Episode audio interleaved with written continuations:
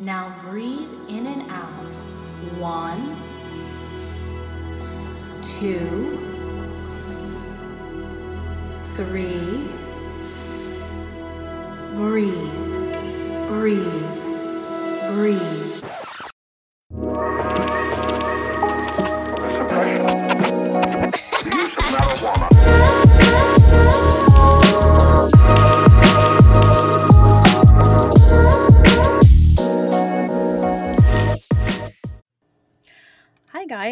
Welcome to another episode of Stoned and Social. This is the internet's number one comedy wellness podcast. I know it's a mouthful, but we have a mouthful to tell you.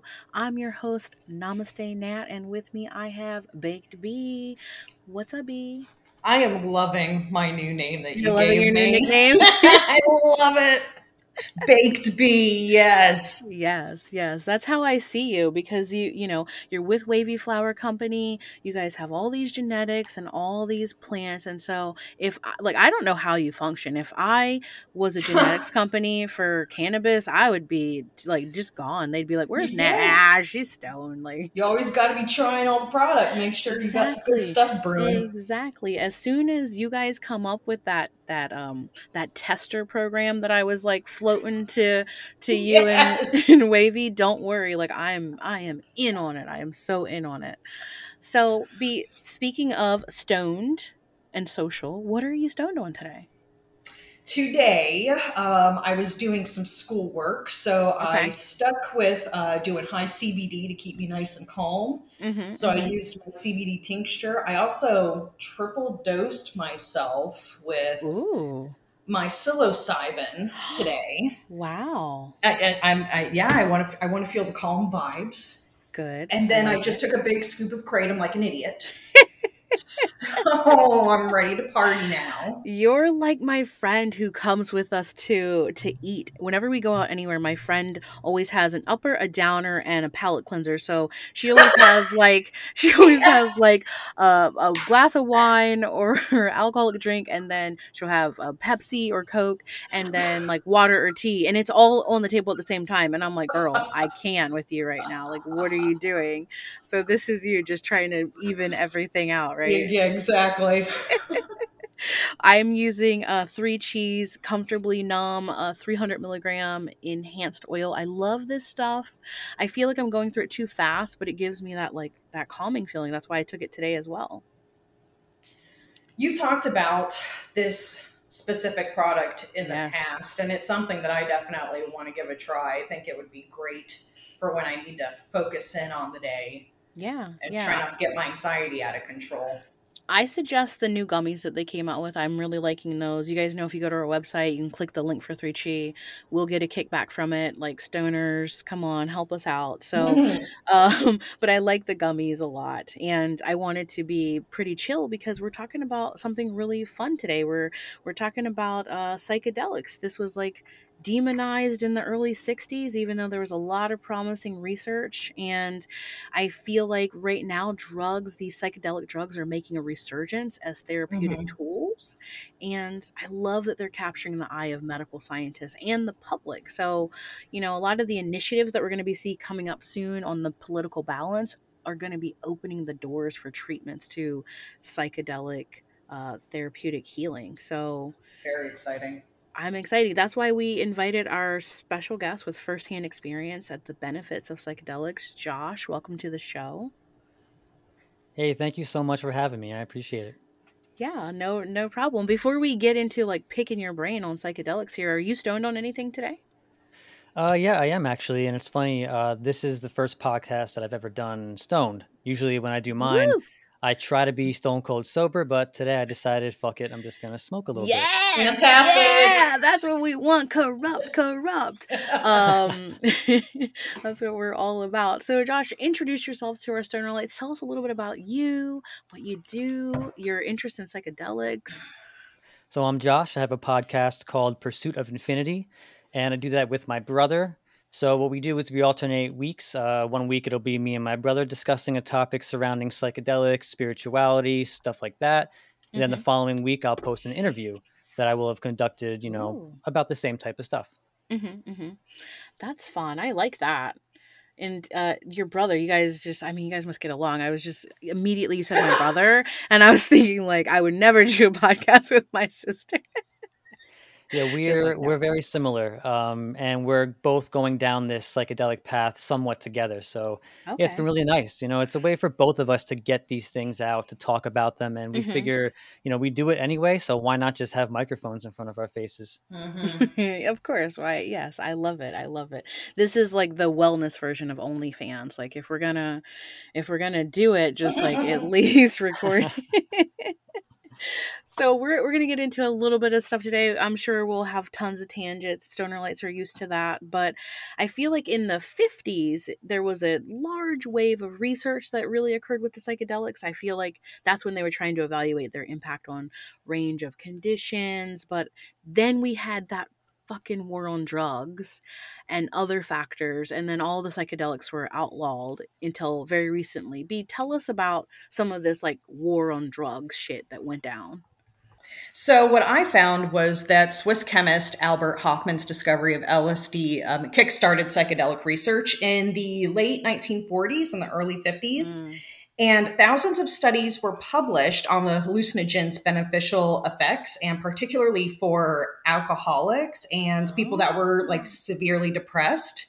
And mm-hmm. that was continuing into the 60s with the work of famed Harvard psychologist Timothy Leary. I like that you said it was for alcoholics because that's the 50s, right? That's Mad Men time.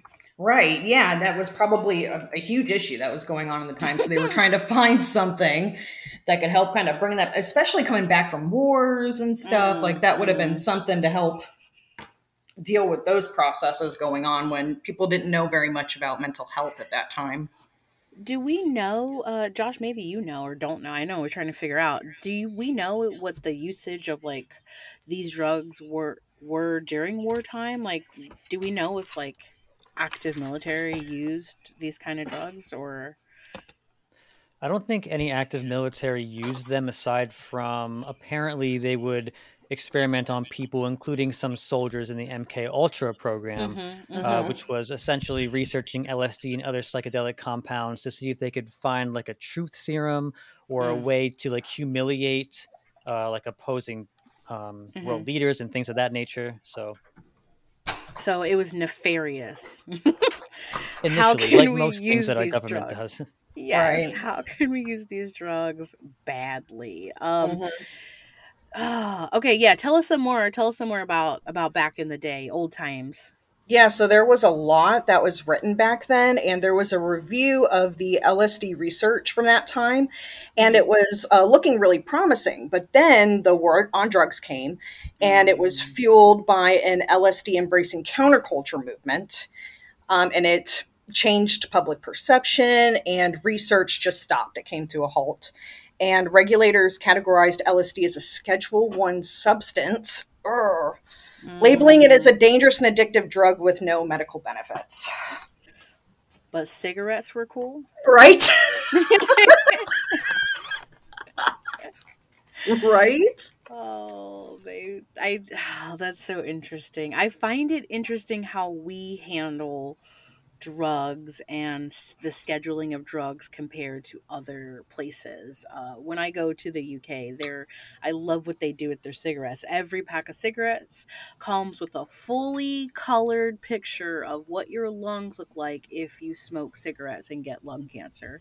Oh it's wow! on the back of every pack of cigarettes, and it says like warning and uh, it doesn't stop people a lot of people but for me i was like wow that's pretty i like the imagery of that but mm-hmm. i don't know i'm not sure i i date i label lsd as dangerous and addictive.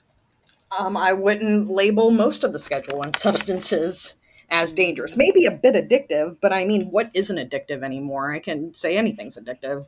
Yeah uh, this podcast is addicting right it also depends on like what you mean by addictive. Like, is it physically addictive or is it mm-hmm. like psychologically addictive? Mm-hmm. There you I go. Like, I like cheeseburgers, and if I feel like addicted to the taste of a cheeseburger, that doesn't mean that like I, my brain is chemically addicted to it. You know what I mean? So. Mm-hmm. Well, that depends on where you're getting that cheeseburger. Are you getting it from McDonald's? Because then they have that sludge. Like, I love that they were like, no, that's not real.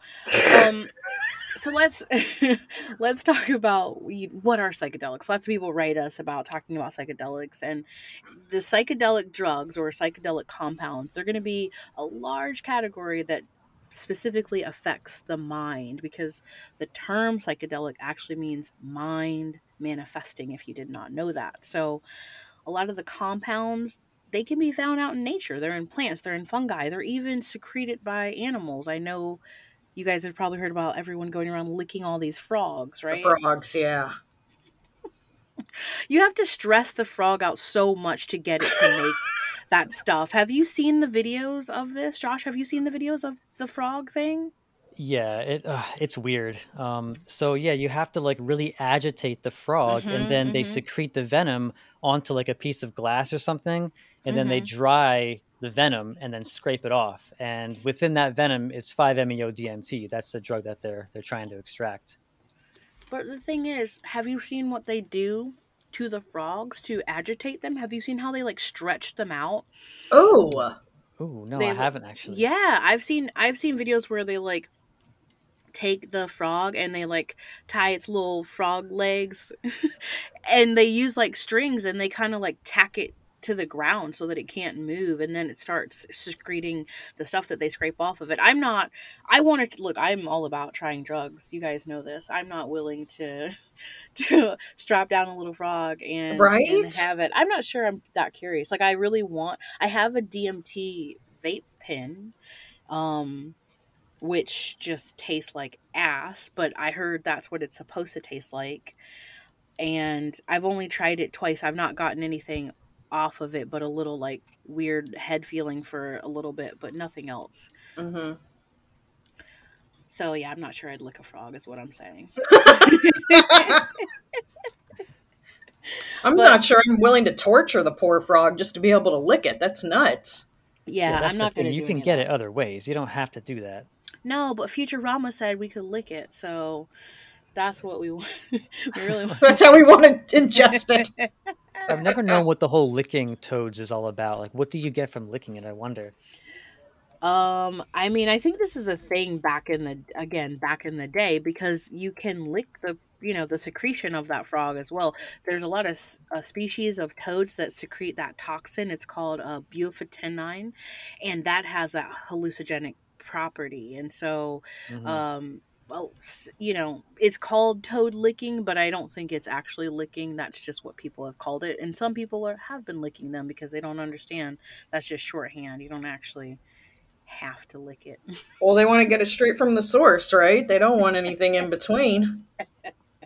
this is why I like LSD though, because it it was popular in the 60s and 70s and it's created in a lab and each of these compounds they work in a different way to alter your sense of reality. That's why some of these compounds like psilocybin they alter the neural networks in your mind. They help you create a sense of order and i would even go so far as to say these substances kind of act as like a reset button which help people who have anxiety or depression or things like that i mean i agree i think so so far with my psilocybin mm-hmm. journey. I think it's been helping.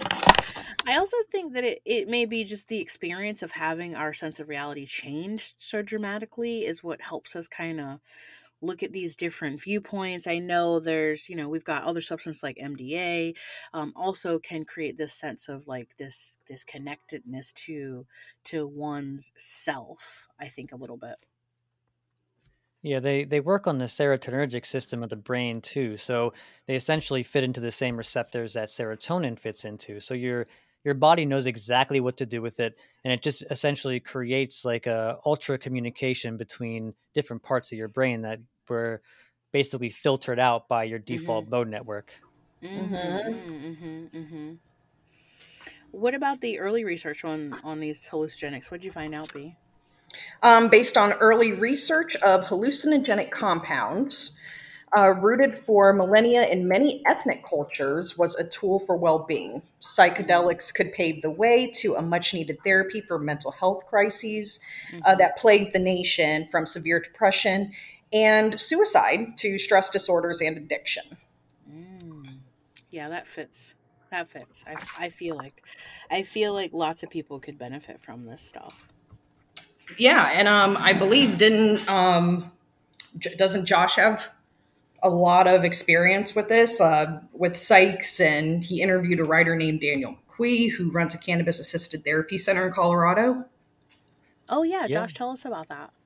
Yeah, definitely. Um, yeah, Daniel McQueen, that dude, he does it all. Um, he has a, a, center out in Colorado where uh, they give people ketamine and also cannabis as a psychedelic. Mm, mm-hmm. Um, cannabis as a psychedelic, that's a concept that I had never heard of before reading his book and talking to him. But apparently, at a high enough dose mm-hmm, and under the right mm-hmm. conditions, you can have a psilocybin like experience using cannabis. And uh, mm-hmm. their, their preferred method is vaporizing, which, I mean, if you have a really good vaporizer, is probably the best method of ingestion if you're trying to like you know dose yourself uh, yeah. in a short amount of time with a high dose. Mm-hmm. Kind of like they, using like concentrates and such. Exactly. Yeah. Mm-hmm. Um, and there are people who prefer not to inhale anything into their lungs, and in which case they can use edibles and, like you said, tinctures, things of that nature. Okay. And B, you're starting on you're starting on your psilocybin journey. Can you share with us? And we're, I, Josh, I want to hear about what you're doing as well. Um, how are you still finding it, B? Um, well, I am currently on day 81, I believe now. Mm-hmm. Um, and I have been doing the microdosing with the psilocybin, and I have taken it in gummy form, which was, I think, a lot lower dose. Uh, when when I was taking it. So it helped me ease into what to you know expect from the microdosing. But now I'm on the tincture, which I prefer so much more. I'm able to give myself a higher dose, mm-hmm. and I am seeing that the impact of it is helping with my anxiety. It's helping with my PTSD. It's helping mm-hmm. with my suicidal ideations. But I'm starting to think, I don't think, okay, look, so I was told that I'm supposed to uh, cycle it like. Three days on, one day off, three days on, one day off. I have never done that. I have just taken it nonstop. And I don't think that the lower dose, like I'm getting used to it, like a, uh, mm-hmm. what do you call that when, when you tolerance. get the tolerance? Thank you. Mm-hmm.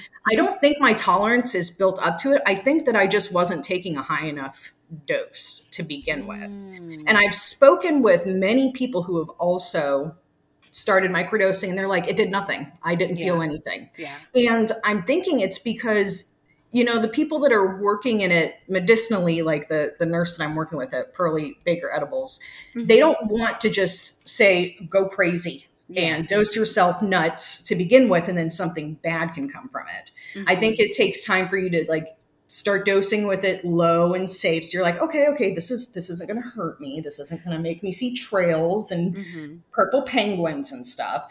And then when you start like getting to the two month, three month mark, you can start saying, okay, I need to really up this if I want to really work on myself and my mental yeah. health issues. Yes, absolutely. And I, I think a part of that is also going to be, as we've mentioned before on the podcast here, that a lot of the drugs we talk about, a lot of the things we do, it has to do with you. Most people who are going to microdose uh, psilocybin, they're going to take 0.3 grams, but it's really going to depend on things like the size of your body, your mm-hmm. experience mm-hmm. with psychedelics, if you've ever had them before. There are some people who have taken them so long, like you said, the dosage is just not, that's not their dosage. Maybe when they first started, but it's not anymore. And so um, I feel like they're just trying to get you comfortable with those low mm-hmm. dosage before you do go up a little bit. Totally agree. Josh, can you share with us your experience with uh, psychedelics and how you've been using them? Yeah, for sure. Um, it's actually opposite from you, B. Um, I tend to do uh, like macro doses mm-hmm. and not very often, just a few times a year, mm-hmm. but usually um, four grams dried uh, up because I find that those experiences uh, they tend to be like super meaningful and mm-hmm. what my goal tends to be is to uh, break into that the realm of the mystical, having like mm-hmm. the the classic mystical mm, experience. Mm-hmm, mm-hmm. Um, and yeah, I mean, it's just amazing. Uh, the low doses actually nowadays, if I take like a gram for a good time or something like that, I end up having so much anxiety that. Oh. Uh, like I can't handle taking a low dose. I have to. I, I pretty much have to only take high doses nowadays because I I find my mind uh, wants to go in the direction of those deep, Oh. meaningful experiences, even when I Mhm. just take a little bit. So I end up just getting overwhelmed with fear and anxiety. Mm. I want to ask you, Josh, because I have like a serious anxiety disorder and I have the same fear as you do. Like, I'm afraid that if I try to macrodose, that I'm going to lose complete control and I'm not going to have control over anything. And I have this dose that was made for me with two grams of psilocybin in it. What kind of things can I expect just so I can prepare myself for when I do this full experience? Two grams is a, is a great dose for Okay. starting out with just like a threshold type experience. Uh, you will most likely see some fairly intense visuals happening. Um, personally, like when I would take a lower dose like that before I started really diving into the macro, um, I would see, you know, the walls, they kind of breathe, they come in and Mm. out. Size Right. distortions might happen. You know, your room might seem really narrow and long, and then all of a sudden, like out of nowhere, it'll become like short and thin or something. Um, and you see a lot of things moving around, a little bit of waviness and things of that nature. Um, but you shouldn't have too much of an experience of boundary disillusion or like what people call ego death. Those things can happen depending on how sensitive you happen to be to psychedelics and whether or not you're on any medication currently. Mhm. And I mean, what I would advise is if you're on any sort of medication that you take daily, whether it be like a psychotropic or an anti anxiety medication, um, do a ton of research before you decide to jump Yeah. into the psychedelic realm because uh, both psychotropics and psychedelics tend to affect the same systems in your brain. So Mhm. you can get like a serotonin overload sometimes, which leads to serotonin syndrome, and it might not be a good idea. Yeah, yeah. And there's also, um, you know, I we're talking about this, but I know one of the ways MDMA may be helpful with conditions like PTSD and, and anxiety and, and these things is um, it helps really create this deep sense of compassion, but the the serotonin rebound is real with MDMA. People love MDMA, but it does have you can do these drugs in a way where you don't get the benefits from them. Um, you you may be doing too too much, um, and you may make your you may fry some of the things in your brain where they need that stuff. Now they're looking out Mhm. for for this kind of effect, and they don't want to make the the medicine in your mind that they're supposed to make. So I agree with Josh. If you're going to do something for the first time, do a lot of research on it. If you're taking medicine, see how that conflicts with it because you really want the desired effects. You want the positive effects of the altered uh, reality senses. You don't want to feel bad or anxious or anything like that. Yeah, and it's all about the set and the setting too. I mean, it's really the Mhm. container in which you're doing the drug. Um, and a lot of people who do MDMA and feel really shitty the next day, um, they're usually like at a club or something and they're not drinking enough water and they're moving around like crazy. They're burning calories, you know. Um, hmm but if you look at, say, like uh, the MAPS psilocybin or um, the MAPS MDMA trials, the way that they have these things done in a therapeutic setting is very much more relaxed. Lights are dim, things are very Mhm. comfortable, you're not moving around. So I think uh, the container really has a lot to do with how you're going to feel the next day and also how much of a serotonin letdown you're going to have. Yeah, yeah. You really want that. That's I think that's also why people feel like shit afterwards because they take too much as well. They take too much and then it, it really gets the receptors going and then you have that drop. I would suggest be like you love being outdoors. You love Mhm. like that would be a great place to try it for the first time because the visuals outside are going to be great. You're going to feel like one with nature. I know that sounds really cheesy, but a lot of these they again, they help that deep sense of compassion, compassion for yourself, compassion for others, compassion in a way that makes it possible to really reflect on some some painful memories or whatever it is you're trying to get out of this experience so that you can have this sort of healing awareness. Now, Josh, do you feel like you have more awareness when you're using these drugs and, and what does that look like for you? I think while you're using the drugs, it's like your awareness is maybe different because there's Mm. certain ways where you have less awareness and certain ways you Mhm. have a higher awareness. And it feels like your consciousness sort of ascends to a higher level. But that being said, you don't want to be necessarily like around cars or a street or Mhm. driving or anything that's going to be physically dangerous because it does get you like quote unquote high where you're you know Mhm. you feel it in your body you feel sort of your equilibrium off in certain ways um, but yeah b two grams outside should be a beautiful experience for you as Mhm. long as you're not doing anything like too dangerous How long does the experience normally last? around four to eight Four hours, hours. something Oh like that. wow. Okay, this is Yeah. a whole day thing. I gotta like plan for Oh, the yeah. Okay. Yeah, whenever I do acid, because I'm such a nerd, I like to time my trips. I like to see how long I trip for. And I I've talked to other people who don't average this much, but for me, an average acid trip is probably 19 to 22 hours. Holy Whoa. cow. I don't know if it's the batch I have. I don't know what it is, but for me, it's always been like a minimum 18 hour trip. Like I take it and then I'm done for the day. Like I'm done. It's That's amazing. I love it. I love it. Other people I've I've tripped with, I notice when we're tripping, they're like, "Okay, I need more," and I'm like, "Really?" Like I don't. I am, I am on a, I'm on an airplane. I'm on a fucking airplane.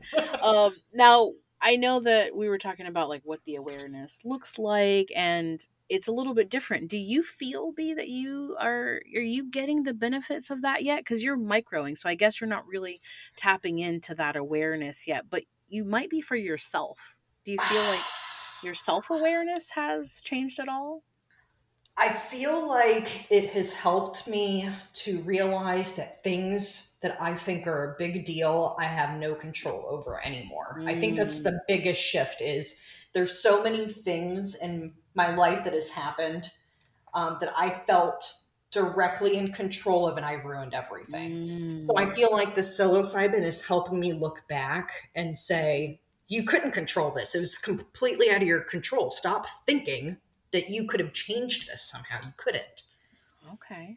That's good though. I mean, because there's a lot of people have a lot of regret, and with the work I do with people, when they're telling me things like this as well, I'm like, oh, from an outsider's perspective, like there was nothing you could have done, and they're like, no, no, no. I'm like, no, there really isn't. So, Yeah. I'm I'm glad that you're finding that you're able to make peace with that.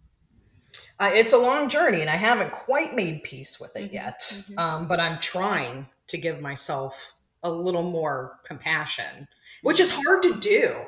I mean, Mhm. anyone I think could say that. There, I think people just in general are hard on themselves, but Yeah. some of us take it to a new level. When Oh, you have yeah. like the anxiety and the PTSD, we take it to a whole new destructive level. Yeah. And I'm hoping that as I continue to microdose, that self sabotaging Mhm. continues to be- become a minimum part of my life, not a, not the whole pie. Yeah, I like that. I'm I'm so excited for you because I know you'd said you hadn't really tried psychedelics before, and I recognize if like I didn't even know I had anxiety. Mhm. Um, so I was doing psychedelics before, and I now recognize, oh, that's part of why I liked them is they felt they make me feel calm and they make me feel like things are slowed down like josh was saying they make me feel like i'm able to take more in which i enjoy Yeah, and I also come from a world where it has been demonized because of the war on drugs. I'm from the Mhm. South. Mhm. Drugs are a big no no. Um, I was a social worker in child welfare. Uh, we Mhm. used to take people's kids away for that stuff. So now I'm doing Mm. something that's so different than what's been drilled in my head for a decade or two decades. Mhm. Um, and I think that's the hardest part that I'm having is is recognizing that it's okay to try something different that I didn't get from an MD or a DO. Yeah, yeah. No, no, I I know that. Um, we were talking a little bit about how these substances work and how we're not necessarily advocating just to do drugs, right? Right. We're we're talking more so about finding what might work for you and especially when it's coming to psychedelics, these are really powerful substances. And so uh, I know you're working with Pearly right now. hmm So she's kind of guiding you on how to do the psychedelics, right? Yeah, and um, and she's a registered nurse. So on top of that, I'm also working with a therapist that fully knows everything that I'm doing, and mm-hmm. we cover how this may be changing or what I need to change in order to make this work more effectively. I'm not just doing this alone. Um, I'm doing this fully under uh, being monitored by people. Yeah. Yeah, and therapy is great for people. It helps it helps people prepare, process, integrate, really respond to some of the insights that I feel like psychedelics stimulate. And part of the reason this research really started to take off and is taking off is that traditional medications, I feel like, and our general psychotherapies are not as effective as we would like. Would you agree with that, Josh? Yeah, absolutely. I mean, the the current way of treating any type of disorder is essentially to create a, a customer uh, pharmaceutically. Mm. Um, mm-hmm. it, yeah. it, I mean, even mm-hmm. if you just go to your local doctor and you tell them that you're stressed out, they won't tell you to attempt any lifestyle changes. they they won't say anything to you. They'll just write you a script and yep. you'll be on Lexapro. Yeah, exactly. and that model is never going to work with a psychedelic because psychedelics are uh, sort of like I don't want to say they're a panacea, but they last much mm-hmm. longer in mm. their effects. They can last up to six months to a year, um, and that doesn't require you to go back every week or every month yeah. to re up your dose. So I think yeah. that's that's why uh, it's going to have a, a rough time in uh, the pharmaceutical market. Probably. I, I also what oh, do you ahead, mean? What do you mean that it will? It, it can last up to six months. Well, the effects of, of psychedelics, especially uh, you see in the MDMA trials with PTSD, mm-hmm. um, some people actually have one dose, just one That's experience, it. and their PTSD is gone forever. Gone. Yep. Others, what? yeah, it's crazy. Yep. yep. I've had friends who have gone to do like ayahuasca and other things who like very like have very very severe PTSD, very severe um, depression, like depression where they don't you know haven't left the house in months, and were able to just have one experience that kind of changed everything from them. So are you telling me that this that this full experience that I've been sitting on for 85 days could totally change my life? Could. It has the capability of totally changing my life and not having PTSD. In my I, view, absolutely. Yeah, yeah, I would. I would say that.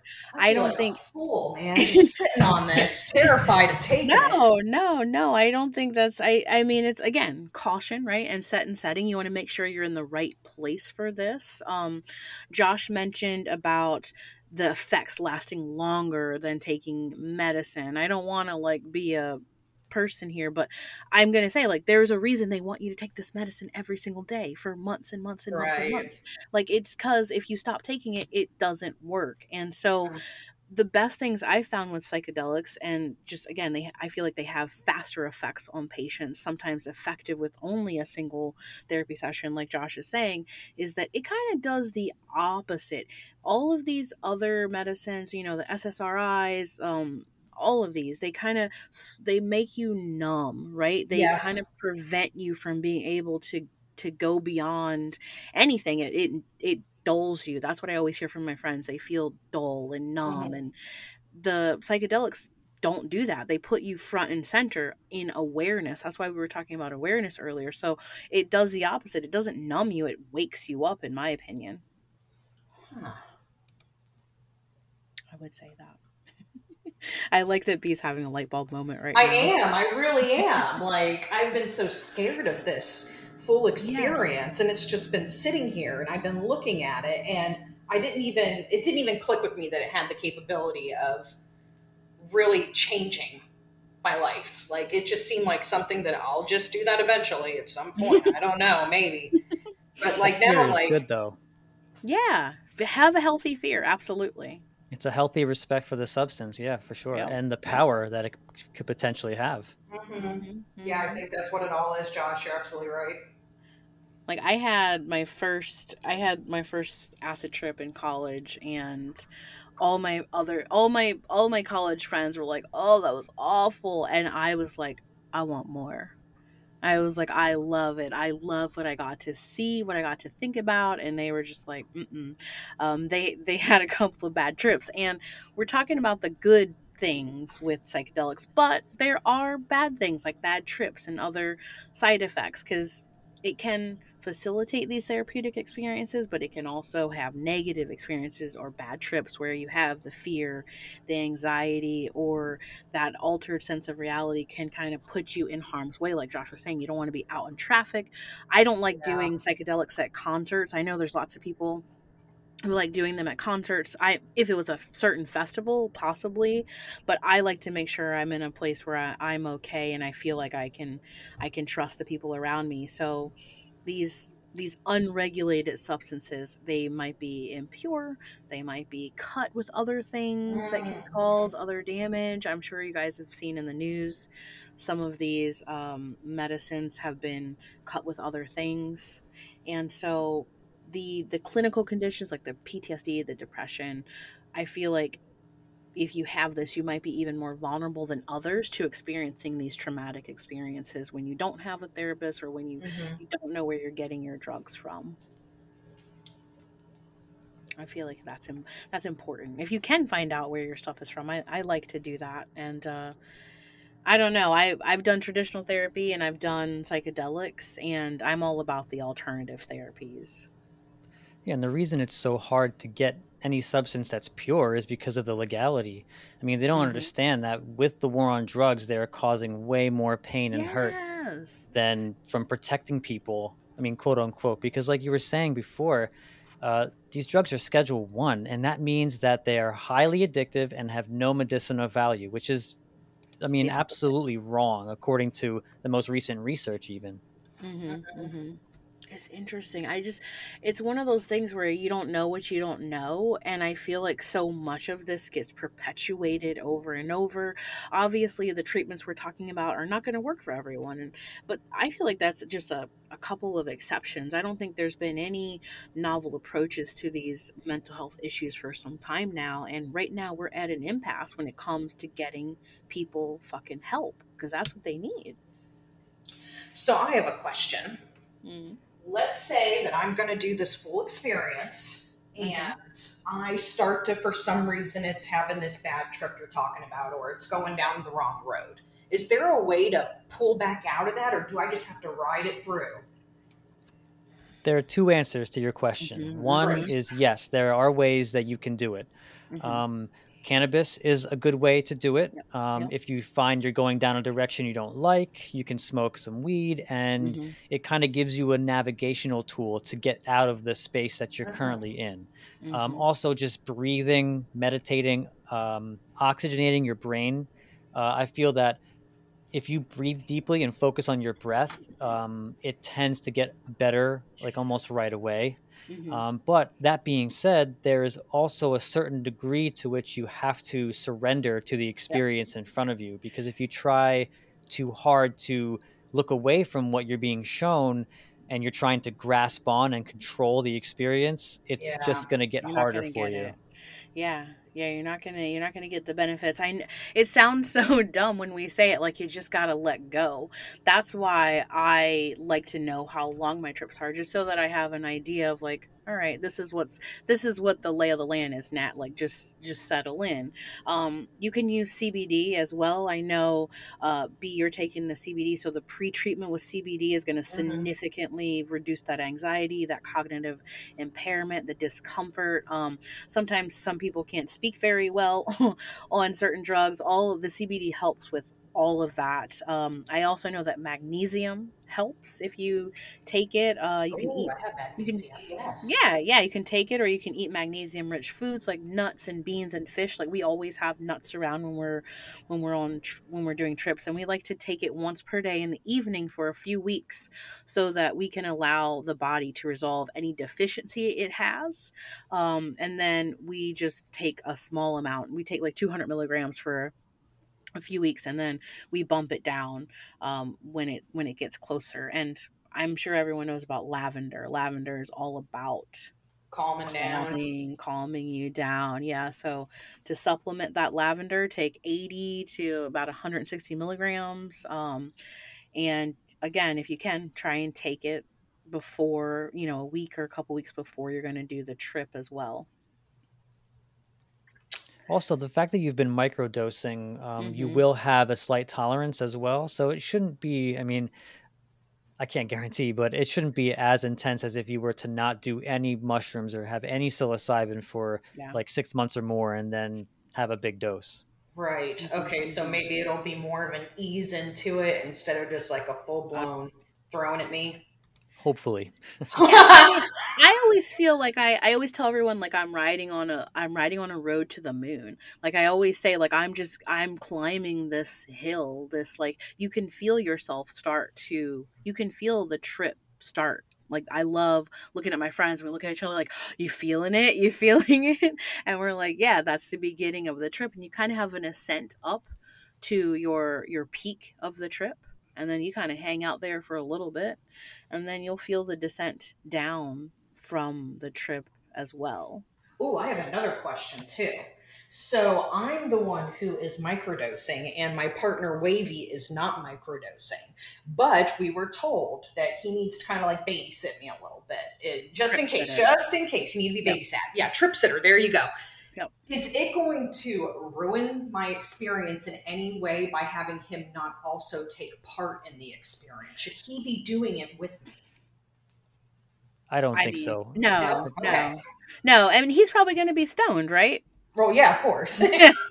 well then that's i i'm one of those things where you're doing this for you you're doing the experience for you. So just try and focus on what it is that you're you're getting out of it versus I, there are some people who won't do lsd with me if i'm not doing it and i'm not like that. Like i I'll, i'm okay doing it by myself if that's uh that's what Mhm. i want to do.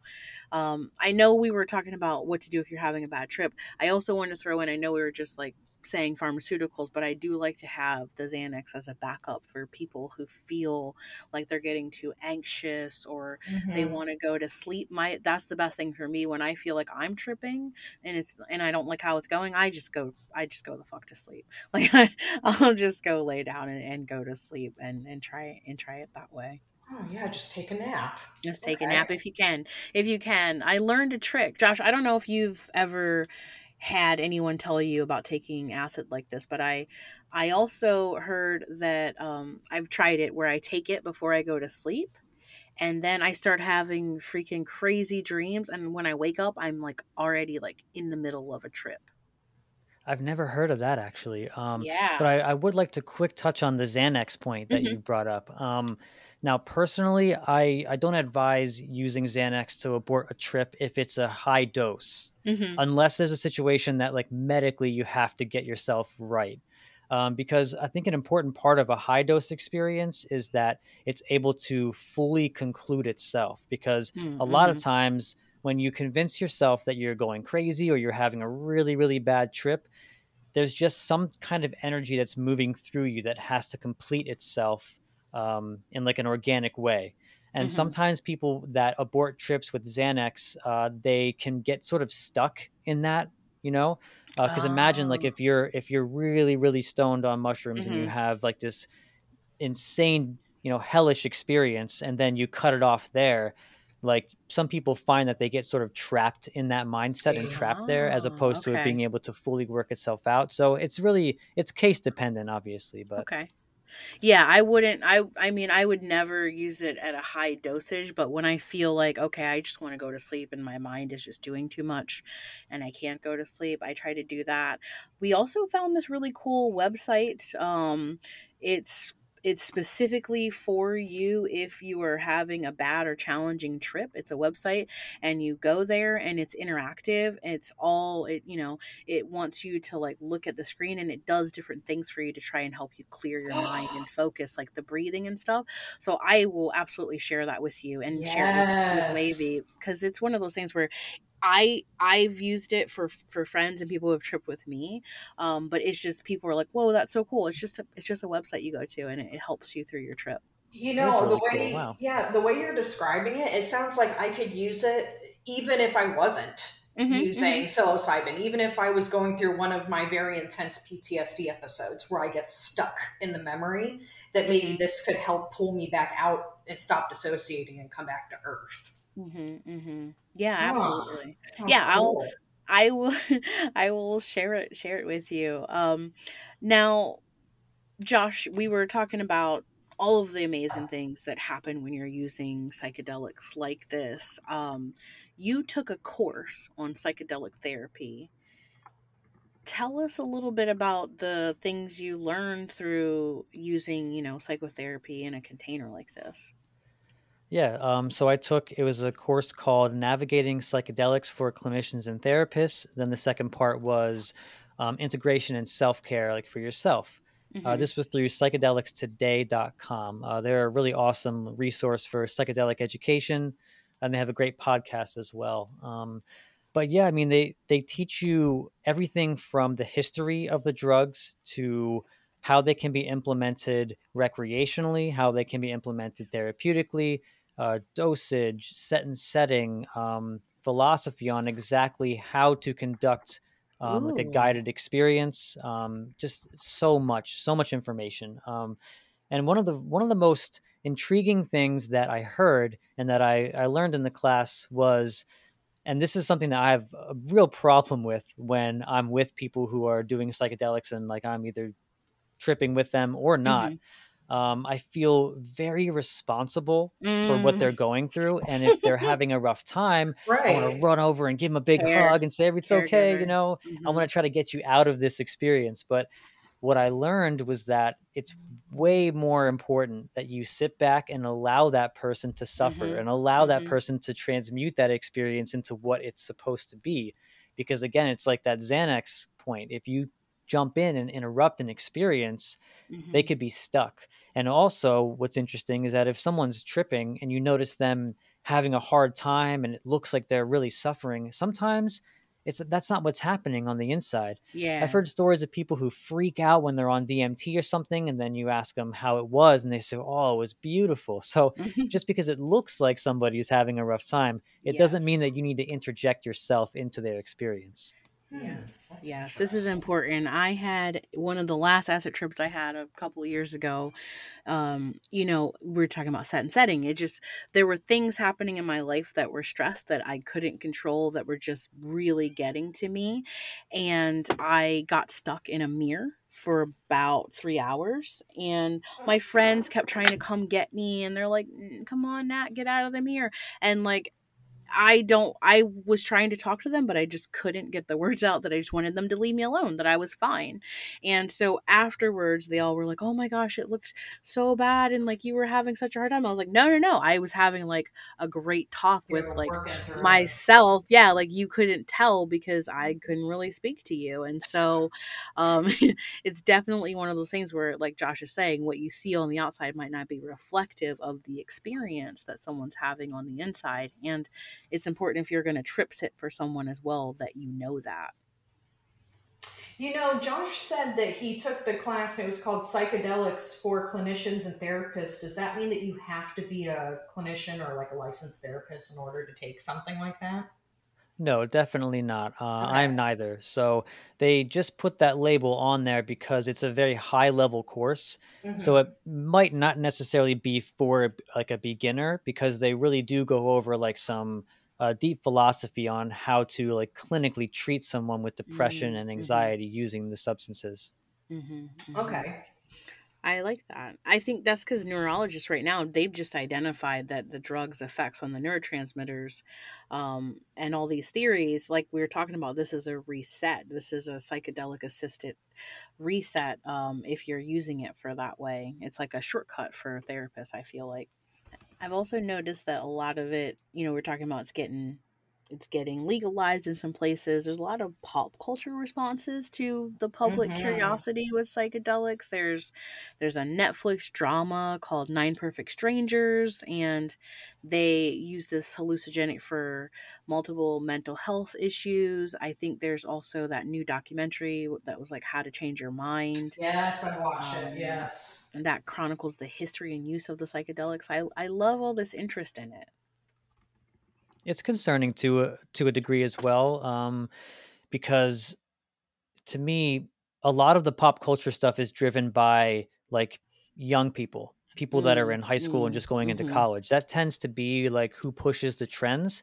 Mhm. And if you look at these kids, I mean, like, no offense to anyone, but they seem a little irresponsible to me Mm, sometimes. mm, mm. And I don't want to see the same thing that happened in the 60s sort of Yeah. happen again in a different way.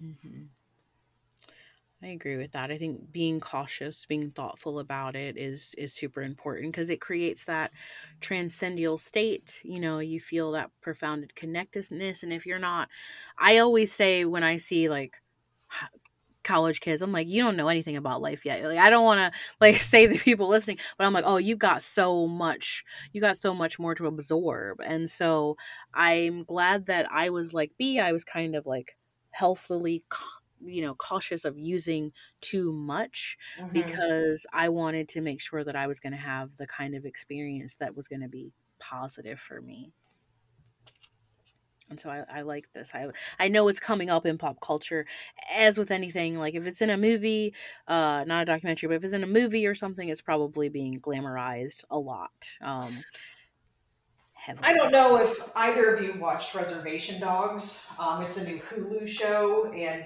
yesterday I was watching it, and the latest episode was about um, the Native Americans on the show. It's about Native Americans that live on a reservation in Mhm. Oklahoma.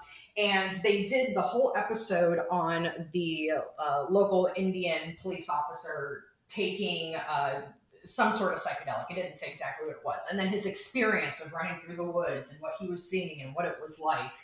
And even though it was like done, like you're saying, like on pop culture, I feel like when I was watching it, I was like taking notes. Like, this is like. This is what I can expect. yeah Because they wouldn't be making it if Mhm. someone wasn't there to say this is what the experience has to look like for the show. yes I mean, so I'm kind of thankful for the pop culture because it's introducing me to something that I'm doing right now. Mhm, mhm. Yeah, yeah I that's think how I look at it. It, it can be i i like when i can look at shows and i can tell that the person who's made the show or written the scene has done the drugs that they're portraying um you know i always say rick and morty is a great show where i every time i watch it i'm like oh you can tell the creators have done psychedelics like it's done in such a way that i'm like yeah they know what they're talking about. This is exactly what it looks like. This is exactly what it feels like Yeah, some shows do a great job. Also, uh, the Midnight Gospel on Netflix, that's Duncan Trussell's show. Ooh. Mhm. That is amazing as well. It does a great job of portraying like a psychedelic trip. Ooh, I'm going to write that down. I'm, I'm going gonna- yeah. that. I've heard about that. I haven't watched it, so I'm glad that I've got another recommendation for it. So I like this. I like that, you know, we're we're seeing the worth of this, you know, this potential new tool for for people as individuals, for therapists. I feel like with this slow and hopefully steady implementation, we're going to be seeing more research. We're going to be seeing what happens with costs, what happens with access issues. I know there's a lot of roadblocks right now for people who could benefit from things like ketamine or LSD or uh, psilocybin or even cannabis therapy. And I feel like Mhm. these need solving, and it's not really an easy puzzle to do so. But I'm optimistic. I'm optimistic that this is going to help with the mental health crisis. But I just want people to be cautious and thoughtful about it. The more people do it, the more we can study it and know the best way to utilize it. Mm-hmm, mm-hmm. You know what else we can utilize, B? Oh, Munchie of the Munchie of the week. week. Mm, mm. Josh, you're in the hot seat this week. We want to know what your munchie of the week is. It can be something that you've been munching on this week, or it can just be your go-to munchie. I've got a good one. Okay, so this is I have it right in front of me. Okay. It's purely Elizabeth brand pumpkin cinnamon granola. Oh, Ooh, that sounds love that perfect for fall. Oh, it's it's so good. It's so awesome. Which flavor did you get? This is pumpkin cinnamon, and I don't care how it sounds, how basic it sounds. I do love me some pumpkin. that pu- is pumpkin spice season. It is. It- it's pumpkin spice season for me every day. I love Ev- pumpkin stuff and cinnamon. Okay, good. I I make fun of my friends who just like only get into pumpkin spice when it's like the season. I'm like, you ain't a real pumpkin spice fan. Casuals. Exactly. You need to try the you need to try the blueberry hemp one if you find it. Oh, blueberry hemp. That sounds good. It sounds Yeah. tasty. It is so good. I'm addicted to these things. I did not know there was a, a pumpkin one. Now I kind of want to go get it. Yeah, That's I'm gonna be on the lookout for it too. It's at Target is where I normally see them. Where are you mixing this, or are you just eating it like by by like handfuls? Yeah, j- just by handfuls. I'm just putting my dirty fingers in the bag and just eating it. it's yours. You do what you Right. want. I think Um, Whole, Whole Foods is where I got this. I think. Okay, okay. I might go check that out then, because I'm I'm all about that. So you definitely would give this munchie two thumbs up. Yes, Okay. two thumbs All up. right. All right. I like this. I like it. Well, Josh, before we wrap up, we do want to play one last game with you. It's called Conspiracy Theory of the Week. Sweet. So we're gonna just t- tell you about a conspiracy theory, and then we'll talk about it. Because I, I am a huge conspiracy theorist. I love, I love reading about them. I love learning about them. B does too, and some of Mhm. them I don't even know about. So the one I found for this week was the Denver International Airport is well known for a number of conspiracy theories, and I didn't realize that it was twice the size of Manhattan. What? Whoa. Yeah, I've I always fly through this airport. I've flown through many times. It is fucking huge, but it is twice the size of Manhattan, and almost every corner of the massive transportation hub is filled with conspiracy theories. From what I found, um, it it was two billion dollars over budget to start with.